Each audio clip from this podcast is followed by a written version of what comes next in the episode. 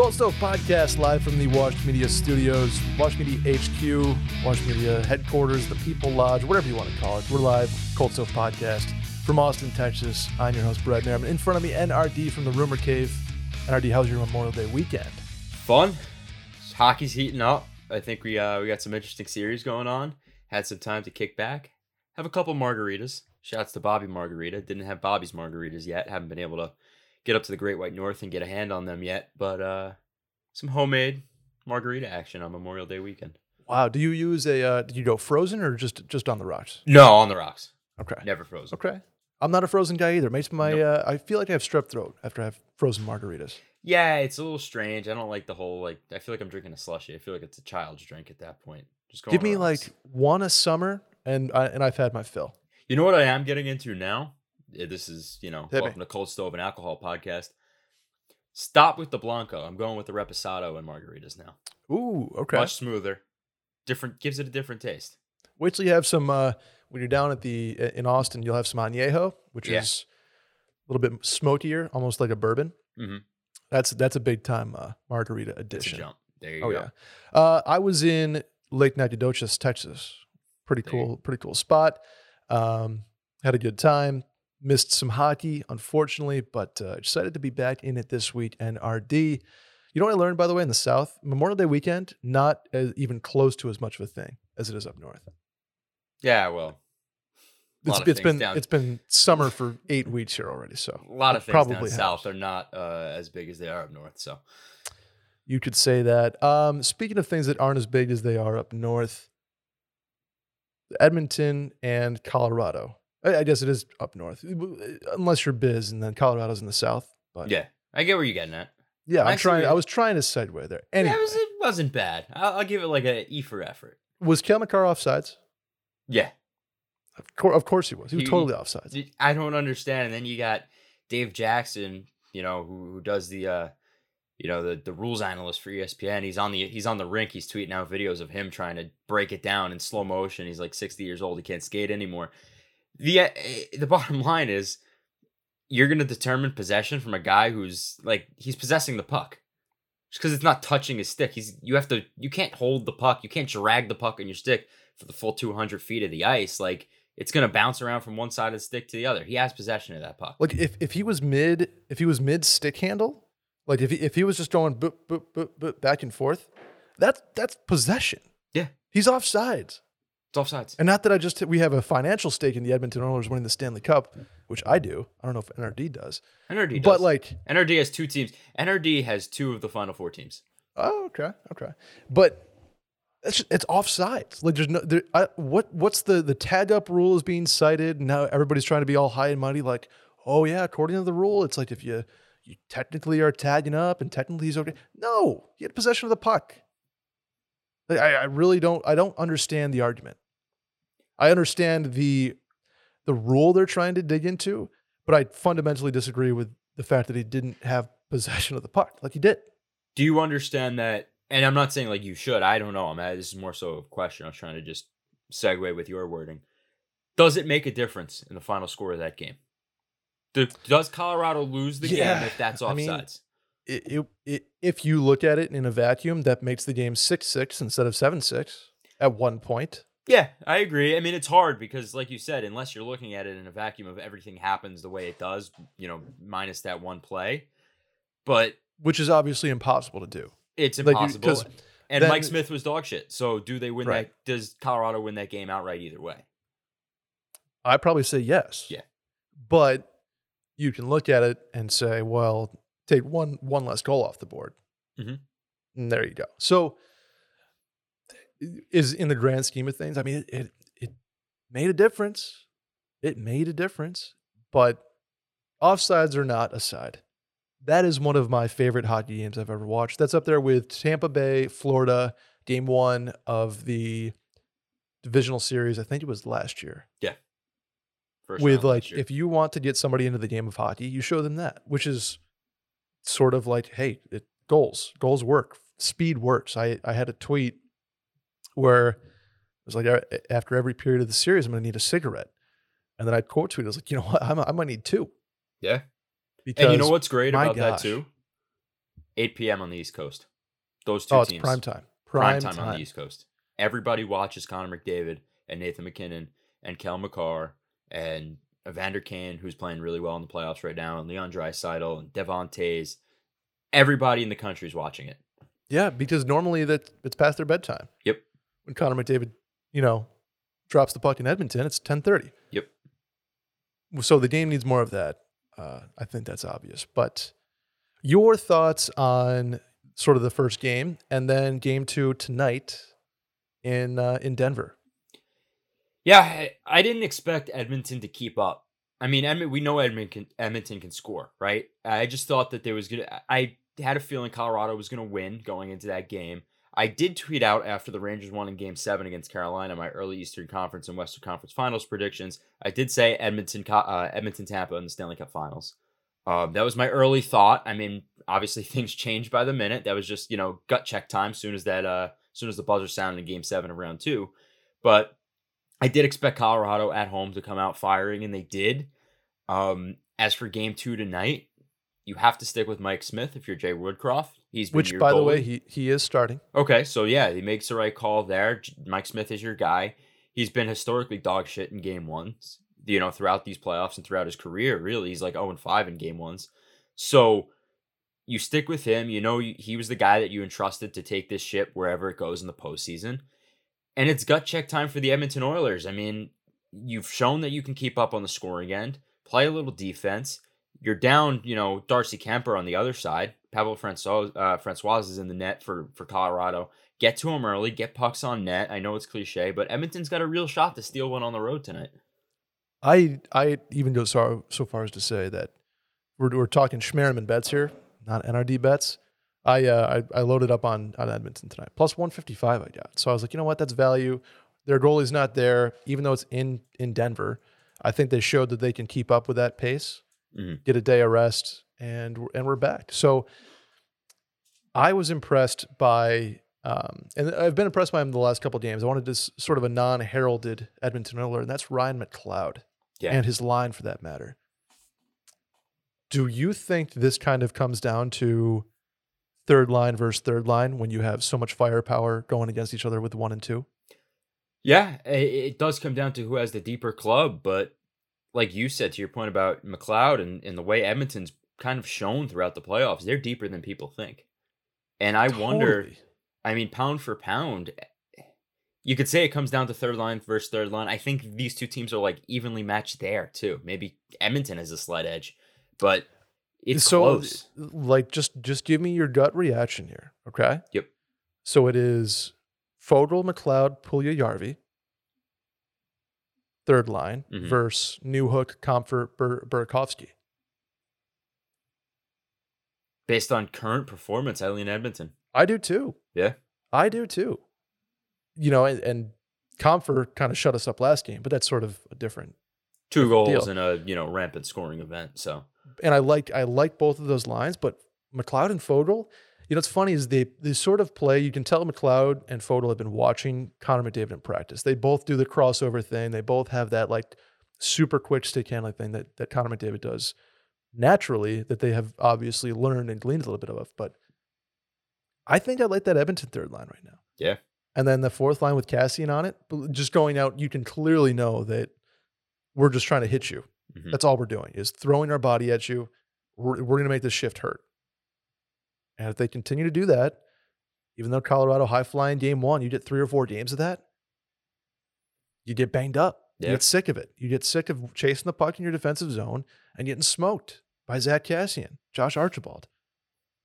So Ed- Edmonton, listen, I like I said, gut check right after game seven of round two. I had Edmonton beating Colorado, and people were like, no shot. Edmonton's a good team, and what's what's crazy to think is they've gotten this far with Mike Smith and been able to keep up in the offensive end.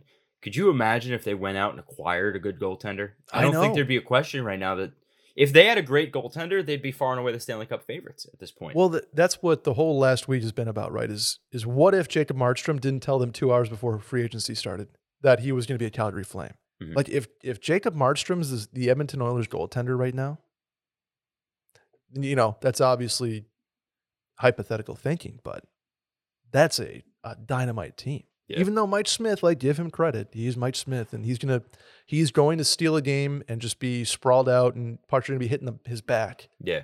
and it's gonna work. But I'll tell you what, it, it's gonna be a fun series moving forward. I I like the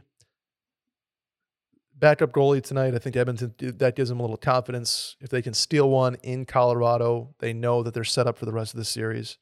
That's why I, I think the thinking is there for Edmonton tonight, and they can make me look like an idiot. So we'll see. Mhm. Um, the series that is going on across from them is New York and Tampa NRD. If you told me New York was going to win the first game six two, I don't know if I'd believe you. Does this kind of reek of Tampa having too much time off, in your opinion, and they need a little bit, a uh, little bit of grease on the wheels, or is this a, a genuine concern in Florida? I don't think it's a genuine concern. If I told you that, I wouldn't have believed myself either.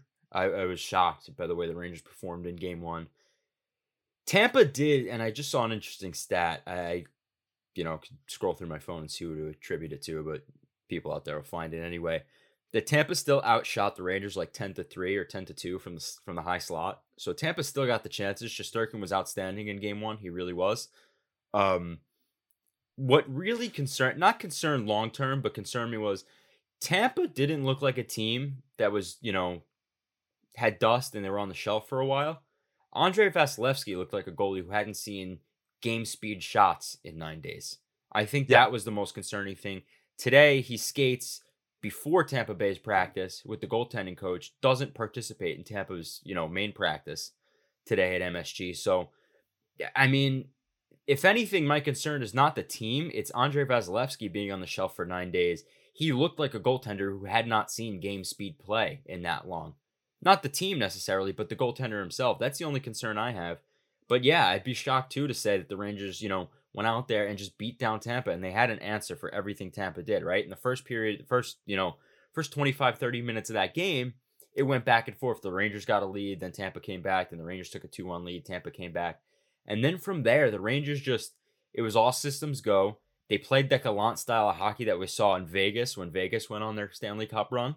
And they just beat down teams, large in part to the kid line. I mean, Filipino looks like a different Filipino. It looks like they just took somebody else's DNA and implanted it in Filipino. And not the uh, perpetual trade bait Filipino. Yeah. He's a, a, a legit player for this team now. Different player, and to his credit, and you know, there's a lot of you know not bust talk around Alexis Lafreniere, but he hasn't lived up to the hype that he once was touted as a generational talent. Talent. He looks like a number one overall pick, not necessarily on the score sheet, but everything we talked about Lafreniere potentially being before he was drafted to the Rangers, with his off the puck skills, his leadership, his grit, the way he was almost um very very poor man's very very rough comparison. Sidney Crosby like with the uh, you know the Rimouski comparison there, leader of a team, of what he can do on the ice without the puck. Lafreniere has done that for that kid line, and it generated you know into two goals for Phil Filipino last night. Lafreniere had a pair of points, and I'm gonna be honest with you. I if you're talking who's the favorite to win the Stanley Cup after game ones on both sides, I think you could say the New York Rangers. Wow. Look- at how about that drop? Yeah. I mean, sh- I, I how, Until I, I'm how do I disagree? otherwise. Yeah, how would, how, how would I disagree with you? Um, until Tampa loses at home, though, I'm not gonna. oh, yeah, I no, don't think. I don't think I gonna will agree with you, but yeah. This is going to be a series. Tampa's going to come out firing in game two. I wouldn't be surprised to see Tampa take it.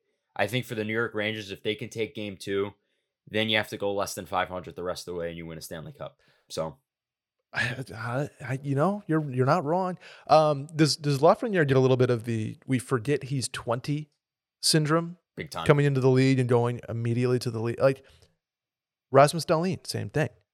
Um, Lafreniere, like it's it's hard to be an 18 year old in a men's league right away after you've only played junior. It's like some of the kids like Rasmus Dahlin's played even you would even expect him to be better because he's played with men in Sweden in the SHL. But Still not the same like speed. You're right, speed, Yeah. right. Yeah, you you forget that these kids are kids, Mhm.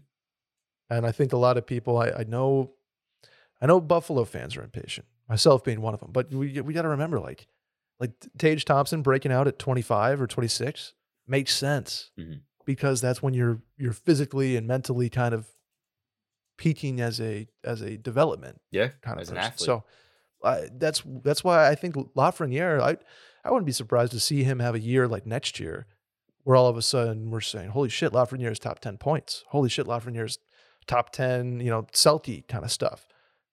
I know, that's not his main game, but he's smart enough to be that kind of guy, right? He can be, and that was you know the concern with Lafreniere has always been his skating. He wasn't the best skater, Mhm. but he was, for right or wrong reasons, hyped up as this generational talent. Maybe that was because after the McDavid and Matthews draft, we didn't have a guy for a couple of years, and you know that's no discredit to Rasmus Dahlin and your Buffalo Sabres, but Lafreniere was the big next one, right? He was the captain at Rimouski. So was Sidney Crosby. He was young. He was, you know, he's been the guy there. So he was thrown onto the scene as, hey, this is going to be the next one.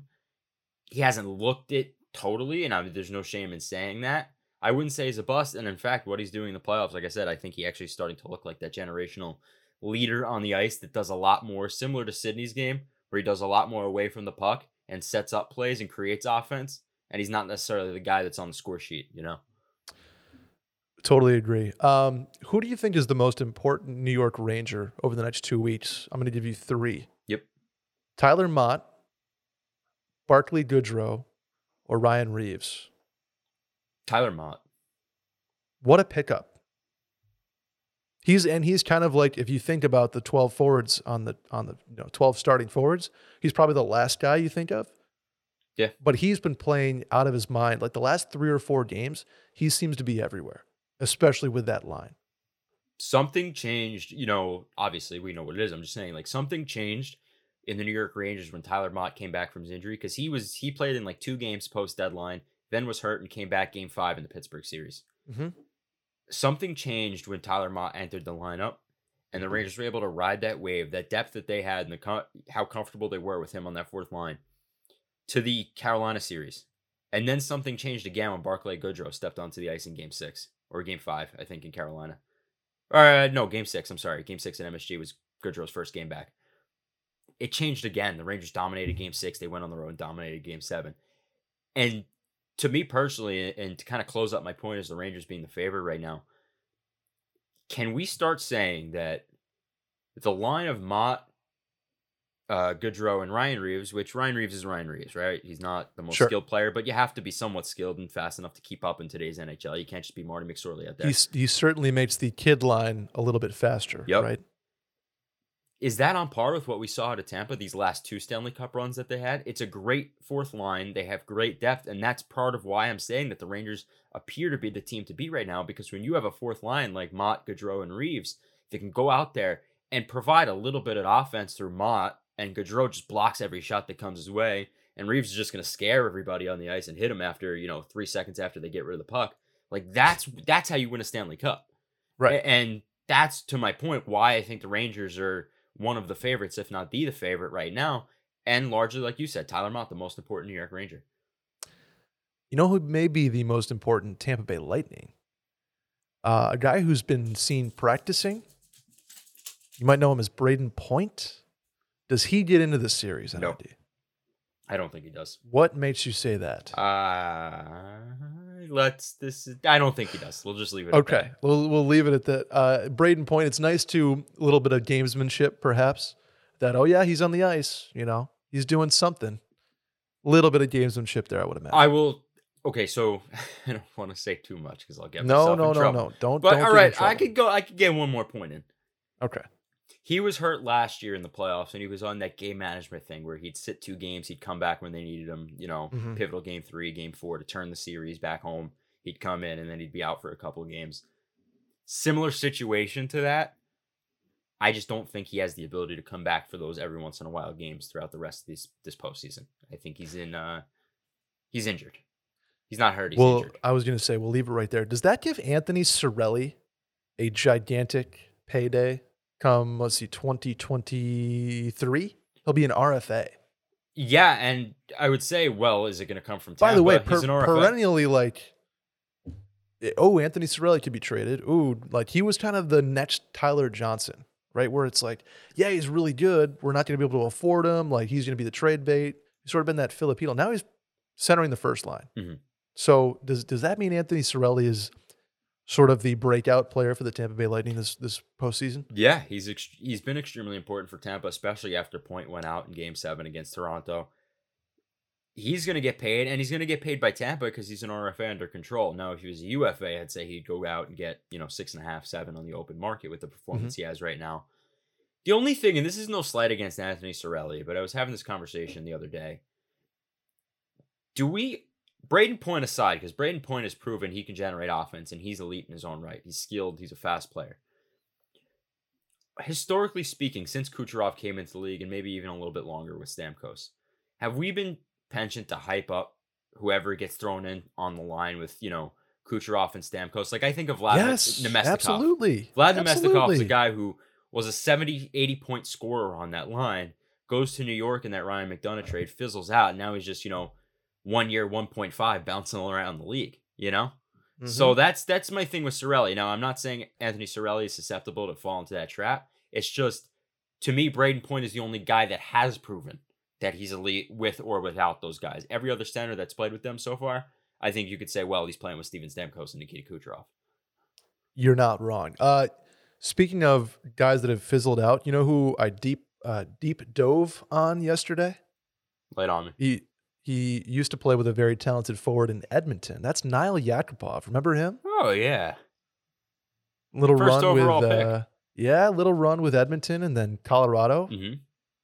Nail Yakupov still in uh, playing in Russia currently. Oh, there you go. Well, good for him. By the way, speaking of before we jump in, I want to talk Carolina. But before we do that, this is not a sponsor thing. Uh, Buffalo Sabres news. Former Buffalo Sabres prospect, which still technically they hold his rights, defenseman Lawrence Pilut, Mhm. playing for Tractor in the KHL, Yep. currently wants out. Ooh. And we kind of wrote him off as like he he left the Buffalo development system because he's like fuck playing in, in Rochester. No offense to Rochester, Great city. but I don't, I don't, I don't want to be here. Great city, the flower city. They uh, they basically were like, well, you're not going to play in Buffalo right now. He's like, well, your team sucks. Why aren't I playing? I'm I'm playing for the Amerks. When I did get looks in Buffalo, he was fantastic.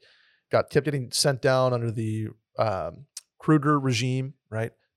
Uh, and now the Swede wants to come back, Mhm. according to reports. For it was a, a very funny like the the Russian Rooster or some publication out of uh, that covers the KHL was like, yeah, Lawrence Pilut wants to get out and come back. So the an already good Buffalo decor, pending an uh, uh, you know an addition of an RFA or a UFA this year, could get even better with a guy who's ready to step in tomorrow Depth. in Lawrence Pilut. Uh, so that's my news there. But let's get back on track. Goodbye, Carolina. The Hurricanes are no longer. What happened to them in Game Seven, NRD? So I I think that when you win, when you're six and zero at home in the playoffs, and you're zero and five on the road going into a game seven, or zero and six or zero and seven, I don't even know what the fuck they were at that point. You like it's not sustainable. Teams now figure out your game plan. This is how you play on the road. This is how you play on home. This is what they do differently. And the Rangers have a great film staff. They had even under David Quinn. They've always, you know, I don't Is know one of them much- you? no, I am not on the Rangers film staff, but I, I did notice some things. Ah, okay. You know, they haven't really divulged too much in the analytics department, but their film staff is still great in New York. And they were able to note what Carolina does at home that they don't do on the road that the Rangers are able to take advantage of. Carolina didn't give them another look at home and another look on the road. They were the same team from game one in the Boston series all the way through to game seven in the series against New York. It took some time for teams to figure it out, but the Rangers finally were the team that figured out Carolina, how they play at home, how they like to forecheck, how they like to, you know, smother teams at the attacking blue line, keep them back, don't let them break into the zone. The Rangers figured it out, and then they just played around them. Now, did they get some help by way of uh, Jacob Trouba laying out Seth Jarvis? And it, in my opinion, clean hit, and we can discuss this. No, I agree with you. No, nothing to discuss. Did they get opinion. help there, and he's crawling off the ice, and they call too too many men penalty on Carolina? Yeah, they get help there. Do they get help from Antti Raanta getting hurt? Yeah. Yeah, they get help there. But too. you can say that the game, you know, the Rangers probably took the air out of that building way before that. Um, I would Yeah. say, if anything, Strome, the third goal, right when Kochetkov, uh, Kochetkov came into the game, was the dagger at that point. But like Carolina, just gave the Rangers the same looks at home and on the road. The Rangers finally figured out what they were doing at home and was able to stop them. It wasn't like they had anything else to go off of. So I think it's just a tall tale of when you're that successful at home and when you're that terrible on the road, eventually a team's going to figure you out. Yeah, yeah. And you know, I, I never realized, well, I guess I did, but I never think I saw the stats. Like seven or eight out of 10 times the, the team that scores first in game sevens wins the series. 75%. Seven, And so it's like- one win percentage.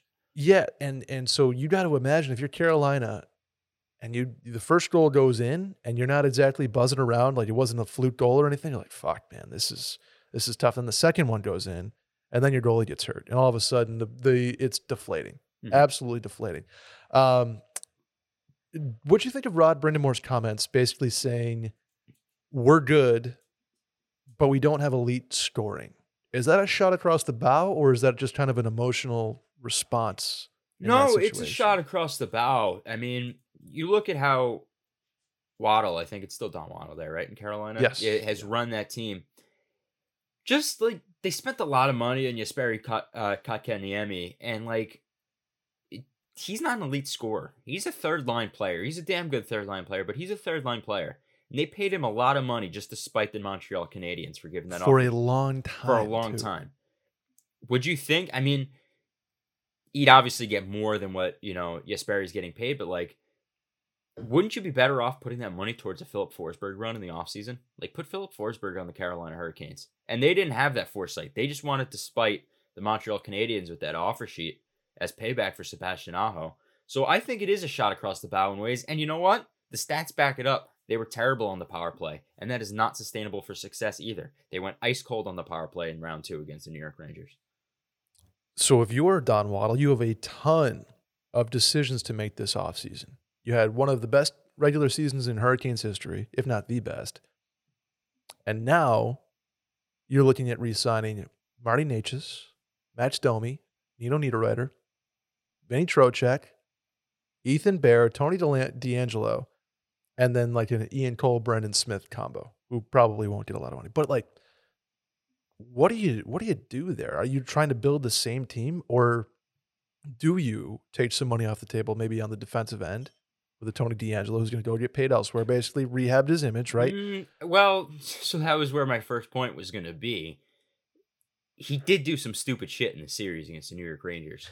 He was uh, a clean as a whistle up until the playoffs to me. Yeah, he, he had a good regular season for the most part, and then he decided to revert to the old Tony DeAngelo. So, to your point, they might be able to get away with no other team wanting to pick up his baggage and might be able to get him. They're going to have to pay him a little bit more, but maybe not as much as he can get on the open market, and it's affordable for the Carolina well, he Hurricanes. so he is he is an RFA. So they, I, I, I'm sure they could deny that, right, Mhm. and say, okay, we're gonna, you know, we're not gonna You have to qualify and then and then yeah, and then you're a UFA. I- But the, to me, so like game six, the game was for the most part over at that point. But Carolina, they were I think the game was three nothing or three one in the third period in game six at Madison Square Garden. Carolina is about to go on the power play. I think it was Jacob Trouba, Trouba or K'Andre Miller takes a tripping penalty. And then the play is offsides, and then Tony DeAngelo shoots the puck on Igor Shesterkin like 10 minutes after the whistle. Now it's four on four. The Rangers convert on that four on four dumb. dumb, and that's the Tony An- DeAngelo that is an idiot, and that he's in the position that he's in because of that Tony DeAngelo. So maybe Carolina brings it back if they can tolerate him for a cheaper deal because on the biggest stage he crumbled. Who was more in Tony DeAngelo's head, Ryan Reaves or Gerard Gallant, or maybe himself? Honestly, Himself, the New York Rangers, himself and the New York Rangers. I think he came into that series with a lot of pressure to score and be the Tony DeAngelo. Because look, don't get me wrong, Tony DeAngelo without being Tony, if you took the personality and the name off the player and he was just player X with a silhouette around him, kind of how I look because I'm anonymous. Mhm. He'd be like a seven and a half million dollar defenseman with the way he plays Sure. the game and runs a power play and how that's in demand in this league. But he's Tony DeAngelo. I think he had a lot of pressure on that going into Madison Square Garden. The crowd got on him. The crowd got in his head. He was too busy chirping. And then to see Ryan Reaves laugh in his face, and the series was just over for him. I mean, he scored a garbage goal in Game Seven after the game was over, but that was the only point he had in the entire series against the New York Rangers. It's t- it's tough. It's tough. And you know what? They they are going to have space because they they don't have the Toronto problem where three guys are making eleven million dollars. Aho's at eight four. Svechnikov's at seven seven. Jordan Staal's at six. Teravainen's at five four. Kotkaniemi made some a lot of, but it's four eight. It's not gonna. It's not killing you. But to re-sign some of these guys, Necas, uh, you know, I don't know what you do with Domi. Good fourth line guy, but does he want to be a fourth line guy? Do you want him as a fourth line guy? I want him in Buffalo, to be honest with you. Um, Yeah. So what do you what do you what do you see in their forward department that, or do you see a, a lack of something? Right? Is is that tailor made for a Forsberg at nine and a half million dollars? It's tailor made for a Forsberg. I think Forsberg would be great on that club. You have a young center in Seth Jarvis who can generate offense, and I mean, And Like- two more years of of uh, basically free Seth Jarvis. free Seth. Jarvis, and we and Marty Necas as well, who's a great two way center in the National Hockey League and is turning into one. You have guys like Svechnikov and Aho. Svechnikov was, you know, non-existent for the most part in that round two series. So was Sebastian Aho. I think Ian Cole was like the generator of most offense through the first four games of that series, and that's no way to sustain success. So, yeah, they need as many. Well, just a little shot there. you know, Cole. I- I don't love the analogy with everything that's going on in the country, but like, you need to load up. You need to restock the arms. You need to re uh, ammo yourself. You know what I mean? And as many guys as you can have in the armory as possible in Filip Forsberg or any offensive talent, it helps, especially in the playoffs when if one guy's cold, the next guy will just step up and be hot. And Does that make, yeah, uh, that's what I think with Carolina. Does that make Vinny Trocheck the odd man out? He's a heart and soul player, UF but yeah, 20, 28 year old UFA. Yeah, I'd let him walk. And I know Carolina fans are not going to be happy with me saying that, but I'd let Vinny Trocheck walk if you are able to bring in another player that can provide some more offense to that club.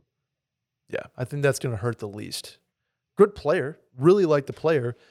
Just like he made four seven five last year, UFA twenty eight. I'm not going to pay him, you know, five five for another seven years. Exactly. I'd rather take that five five, add another two and a half, and you know go get yourself a Phil Forsberg. something like that. Um, let's go to that. That kind of covers the the playoffs, right? Anything anything else in the bubble right now? Whether it's the Edmonton Colorado series, whether it's the Tampa Carolina series, or uh, excuse me, Tampa New York. Anything else today happening before we kind of get into the whip around portion of the episode? No, I, I mean that solves the playoffs for now. I'm really interested to see how both these game twos go. I think they're more pivotal. Obviously, we have to talk about them, but they're more pivotal um, than the first the first games of the series because I want to see how Tampa bounces back, and I think Edmonton has a chance against the backup Pavel Francouz in the net. Game two tonight. I am riding with Edmonton. Uh, let's look around the league a little bit, shall we? We are where in the coaching carousel with Barry Trotz, with Rick Tocchet, NRD. Anything pressing that you want to get off your chest immediately?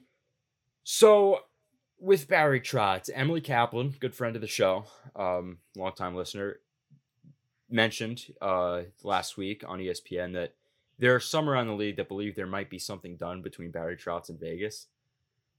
Barry Trotz has had conversations with Vegas, and in fact, he's had a very fortuitous and gracious offer from the Vegas Golden Knights to be behind the bench for them next season. Barry Trotz is not committed to anything yet. He's still taking his time some people wonder if that's his agent shopping around that offer, and other people wonder if Barry Trotz really just might want to go back to the farm, you know, and, and take his time. We don't know, really know what the weight is, but I don't think a deal is done yet between Vegas and Barry Trotz. Not saying it won't happen, and not saying like full credit to Emily once again, just like the Winnipeg thing that didn't come to fruition.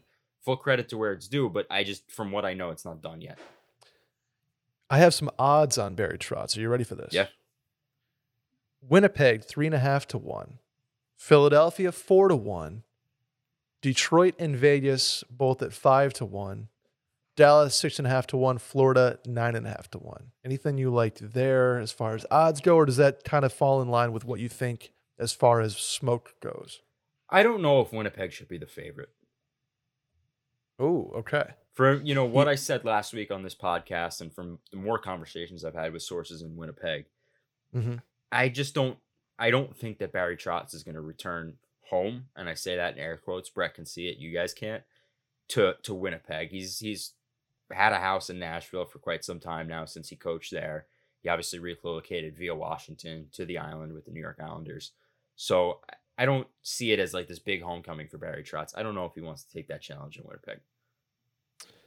Does this? It kind of feels like a hurry up and wait coaching carousel season. Like there's usually somebody named, right? Like Marty St. Louis, for example, named the coach. He's he's doing his thing. Um, but but why is there not sort of, or is it sort of the Trotz domino falls and then uh, it's a rush? I don't think the Trotz domino is going to be the one that sets off the chain of events because I think I am in the camp of he's taking his time for his own personal reasons. I don't think it's shopping offers. I'm sure his agent is doing the best by him and shopping those offers in the meantime. But I think Barry Trotz can take another month if he really wants to, and teams are going to act quicker than that. How about a uh, how about the TV guys, Tocchet and Tortorella? Both have interviewed with Philly. I think that if Philly does take one of the TV guys, it's going to be Rick Tocchet over John Tortorella. I still think that Philadelphia and they have the opportunity now. I'm, you know, have to touch base again to see if that conversation took place. But Jim Montgomery in Philly, Mhm. yeah, and you know, As he is now out of the playoffs out St. of the Louis playoffs. Blues. Yep. And uh, our good friend Elliot said that, oh, it's been said out there. Yeah, it was said on the Cold Stove podcast. You know what you're talking about, Elliot. Um, you add me next time. But yeah, Jim Montgomery, a big fan. He's got a big fan in the organization, of the Philadelphia Flyers. They're going to speak to him. I still think he'd be a great coach for that club. And the most interesting team now, I mean, I still think is Stevie Y. We talked about it last week. I, they're going to go off the board. I, I I know they're going to go off the board. Does that mean like a oh, I don't know, Pete DeBoer? Maybe a Mike Babcock reunion? How about that?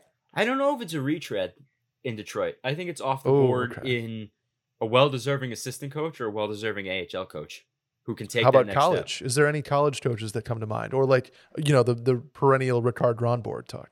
I don't think those like the college white whales or the European white whales. I think it's it's a NHL coach, assistant coach that's well-deserving, or perhaps like a guy like Benoit Groulx, a, a winner at the AHL level who Stevie Y's comfortable with. Imagine uh imagine this scenario NRD. Speaking of uh Red Wings in the news. Certain trailer comes out last week. Everybody gets everybody fired up. The early 2000s Avalanche versus Red Wings.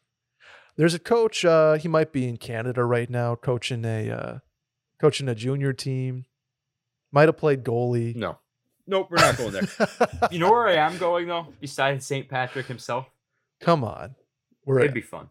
Uh, Derek Lalonde, well deserving of a head coaching Oh, job okay. on Jon Cooper. What's his What's his story? He's on he's on Jon Cooper's staff in Tampa Bay. He was brought in with Jon Okay. Cooper. He's been Jon Cooper's, you know, right hand. right hand man for quite some time now. Obviously has a Stevie Y connection as well, and is deserving of an NHL coaching shot and has had interviews in years past. I look at Benoit Groulx, I look at, you know, Derek Lalonde as guys for the Detroit Red Wings, where it's off the map enough where we're not talking about, you know, it's not a Mike Babcock Babcock or something like that. But it's a Stevie Y pick, just like we talked about Mo Seider being the pick, and like, what the hell is Stevie Y doing? But Stevie Y knows. Would and would Stevie Y also have connected with him at some point in the Tampa years? Yeah, they they overlap completely. Okay. He was part of Jon Cooper's staff when Stevie Y brought up Cooper through the system. So there you go. I like that. Um, I, I hate that you you hate my Patrick Roy theory, but That would be Maybe fun though. How how much fun would that oh my god, if Patrick Roy was the coach of the Red Wings, I think there would just be a collective like NHL aneurysm. I, open up the multiverse of the NHL. Open up the multiverse is right. Um, we mentioned Marty St. Louis, uh, St. Louis, St. Louis, St. Louis. Marty St. Louis. Can't talk today. Marty St. Louis. We mentioned him briefly.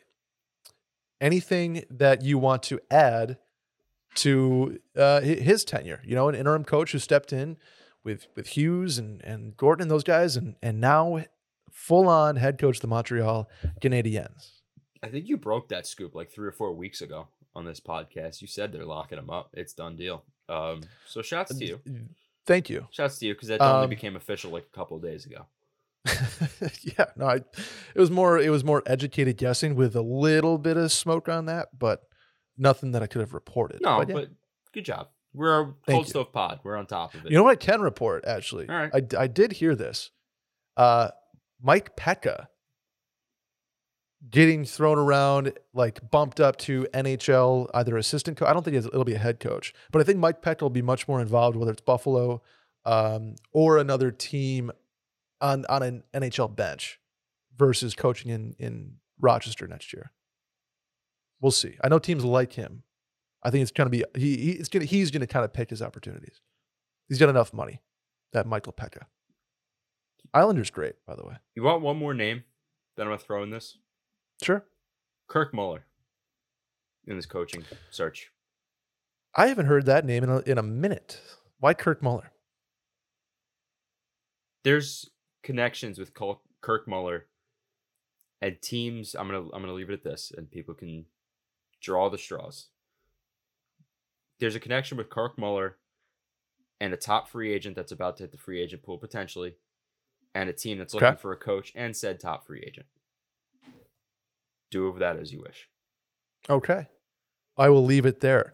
Before we move on from coaching, I'm just gonna throw I'm gonna I'm gonna start the like the the musical chairs here, Mhm. NRD. Couple names, Reach Reds, guys that haven't been in the league in a second, like like I mentioned, Babcock, Bonus, Quenneville, Travis Green, Claude Julien, Blashill, DeBoer, Alain Vigneault, Guy Boucher. Do any of these names do anything for you? Or is that just kind of the they're getting phone calls at their cottages more than anything and saying, I don't know, thanks, but no thanks?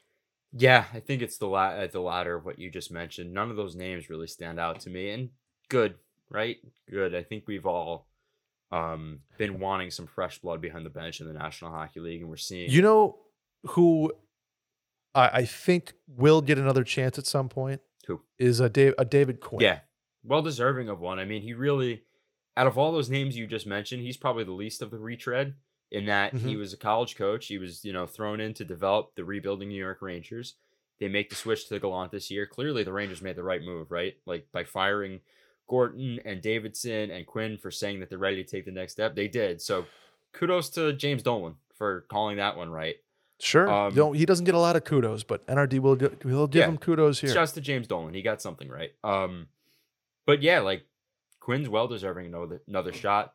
The only Yeah. thing is, is there a rebuilding team out there that's looking for a coach? Because I don't know if David Quinn's the coach that you want to bring in for a team that's on the cusp of or competing. From what I heard in New York, and this is a little insight into the tenure of David Quinn, there were a lot of things that didn't mesh between some of the veteran players and David Quinn. Like they were on the team bus at a certain time. There was no beers on the team bus. There was we're gonna do things this way. We're all gonna have you know a ten thirty lunch powwow or ten thirty breakfast. so he powwows. right he, he he runs a he runs a college he runs a program. college program in the National Hockey it's League. the It- Jim it's the Jim Harbaugh effect. Exactly. And it worked well for some of the young guys in the New York Rangers. I think he's, Mhm. you know, large in part responsible for what happened with K'Andre Miller there. And he got Tony DeAngelo on the right track um, to be paid what he got paid before he got bought out by the New York Rangers and, you know, all those guys. But for the veterans, it rubs them the wrong way. So I think for, for a team that's looking at David Quinn, you have to be a team that really wants to develop not just one or two young guys and the rest of the team are vets,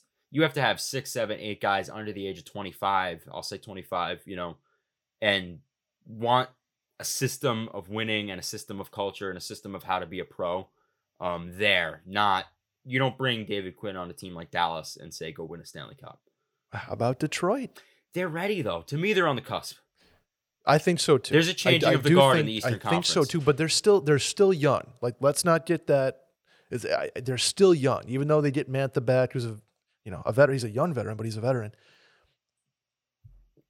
I don't hate that, but you think they need a, a sort of a hard ass at this point, I think a win now. I think Detroit has the opportunity. I still think there's a changing of guard in the Eastern Conference, and that in large part that's because of how Steve Yzerman has drafted over the years. And Detroit and New Jersey and teams like that are ready to take the next step as the Pittsburghs and the Washingtons and the Columbuses kind of fall out. Man, maybe even Florida. maybe- Do we see Florida having the same success next year? Oh God, you know, with Florida, it's so interesting though because is like is Brunette staying? Did did the playoffs kind of prove that they're a regular season, or, or at least that Brunette in the regular season can set the thing on cruise control, and they can you know get a 110 points. But in the playoffs, when you actually have to coach and it's zero zero and your record doesn't matter a, a shit in the playoffs, other than you get four home games, is he still there? And and would Quenneville, you know, depending on what happens legally there, would he come back? I don't think you can at that point. I think you'd have to go fresh start somewhere else, if even possible, which obviously is months, if not years away. Mm-hmm. So I, I don't know. I I probably say if I'm if I'm the the GM in Florida, I've, I don't, Barry I don't remember who it is. Zito. Do you say? I think we kind of not blow it up, obviously, but but we need a new guy at the helm here, and that, to me, is is sort of a Claude Julien. spot. Sorry, Bill Zito, Barry Zito pitched Bill's Bill Zito, Barry Zito's the Pitcher uh, for the- nasty nasty curveball for the Zito. Detroit Giants. Uh, not for the Detroit Giants, for the San Francisco Giants. Yeah, sorry. maybe like a like Claude Julien kind of you know redo in Florida, Mhm. but I you know I don't know we we talk about it a lot like would Paul Maurice go down to to Miami, live there in the sun for a bit and just just kind of put it on cruise control and then know how to coach a team in the playoffs? If he wants to just have a good time and enjoy It's, life, like, it's sort of a retirement. yeah, it's like retirement. I could see it, but we haven't heard from Paul Maurice in quite some time now. I thought he was earmarked for the New Jersey Devils job. Speaking of which, I got a Devil scoop, so I'm here whenever you want it, Brett. Before we get to your Devils scoop, can we talk about a retiring player in Jason Spezza? What comes to mind when you think of Spets? Heatley, Alfredsson, Spezza. What a what a team! hmm What a team! Wade Redden, Zdeno Chara. Yeah. Was was Craig Anderson the goalie at some point there too? Later on, Ray- Emery. Emery, rest in peace. Yep. Uh, Spets one of one of my polarizing guy, uh, especially in the media, kind of said what was on his mind, which I think a lot of people appreciated, Mhm. especially in the hockey culture. One of those guys you could always count on in the playoffs to score a bunch of points and you know terrorize the Buffalo Sabres. So uh, gonna miss having him, you know, popping up here and there. That Spets is getting goals. Same thing with yeah, like it, it just kind of feel like Patty Marleau's of the world and like the our generation of hockey, the sort of the 2002 to 2008 guys, all. it, they're they're dwindling, man. Yeah, it's it's tough. The 2003 legendary draft, Mhm. right? Um, okay, let's get to your New Jersey Devils scoop NRD. What's uh what's hot off the presses in your world? They're continuing to look at good goalies in the net to push Mackenzie Blackwood, maybe push him up the chain or push him to the side even. Mhm. And they are we reported this way back when. March seems like eons ago at this point. Um but for the deadline, but New Jersey will feverishly monitor the situation in St. Louis with Ville Husso and Jordan Binnington. Interesting, interesting. Okay, So there there's your scoop. There's your scoop. Um, this week NRD, speaking of of interesting things going on, NHL Combine Week. Much like the World Championships, I'm going to ask you this: Do you care? No. I think McDavid, what did McDavid do? Like a pull up? Half a pull up? Was he able to hang on the Uh, bar for Casey like? Casey Mittelstadt did zero pull-ups famously, Yeah. and people still tease him for that. So, I but like the NFL Combine's a huge deal. Yeah, because the So how does the NHL how does the NHL get to something like that? You know how I think they do it, NRD? I think the NHL combine, you know, you can do measurements, but you throw the force plates out the window, you throw the oxygen tests out the window, whatever. You can still do them, but make this a showcase. Let's play, let's scrimmage. That's all the kids want to do. Mhm. They're all 18 years old. They're not going to get hurt. Like, tone down the checking a little bit or like Three on uh, three. in you know three on three four on four half fight like something get like that i would watch every single scrimmage if it's like red blue green gold black white teams and you all have a team of 11 guys or whatever Mm-hmm. kind of be two lines two pairs of d and you play like seven minutes seven minutes seven minutes and it's just these rapid fire showcase style things i'd watch every single second of that and maybe you even like manufacture power plays too. It's like, okay, seven minutes of of real hockey and then a power play for each team. Mhm. You you each get PP one, uh, and you and you see who's got what. Yeah. And every game ends in a shootout. Like boom. whatever. Yeah, whatever you got to do. I Fix it. agree. It's the reason why the NFL Combine is so exciting is because you have they're playing football. It's yes, it's not a game, but they're playing football. Quarterbacks are throwing, receivers are Mhm. running routes. You know, you got the forty yard dash, which is, in my opinion, overrated, but it's still the tried and true test of speed in football. With the NHL, like you're saying, the oxygen, nobody wants to watch a guy wear an oxygen mask and ride a bike for 20 minutes. It doesn't do anything for anybody. So, if the NHL wants to make it a spectacle, I agree to your point completely. Make it a three on three scrimmage, add in whatever quirks you want to add in. If they don't want to make it a spectacle, I'll continue to not care. and I'll just make fun of it's whoever just such a doesn't good do opportunity, right? It's such a good opportunity to to in like inject some some life into the NHL.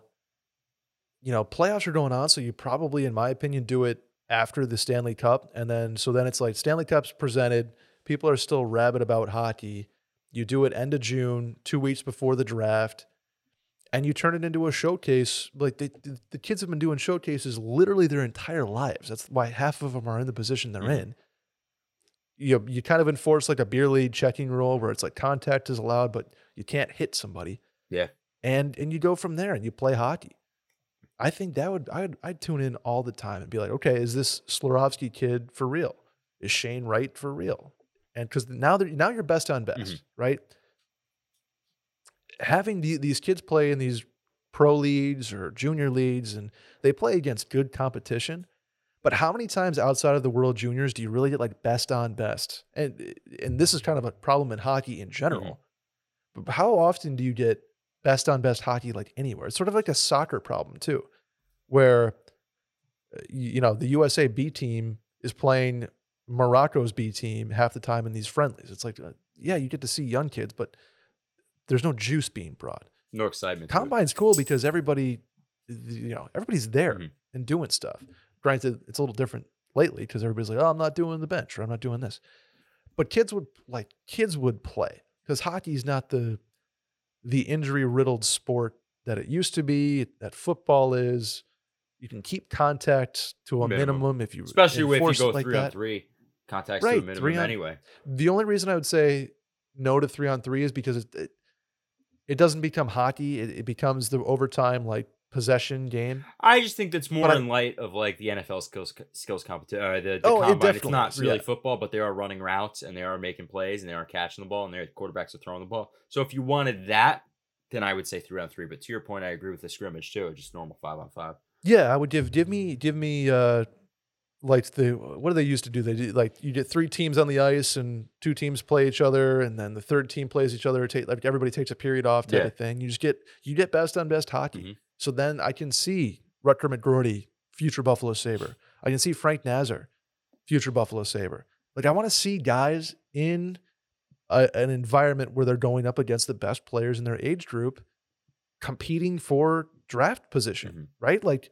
think about how important it is in hockey to be top 10 or top top 15 because like the chances of you panning out not only eh, increase but you get a bigger opportunity sooner because these teams are looking for kids to step in and, and be players I agree.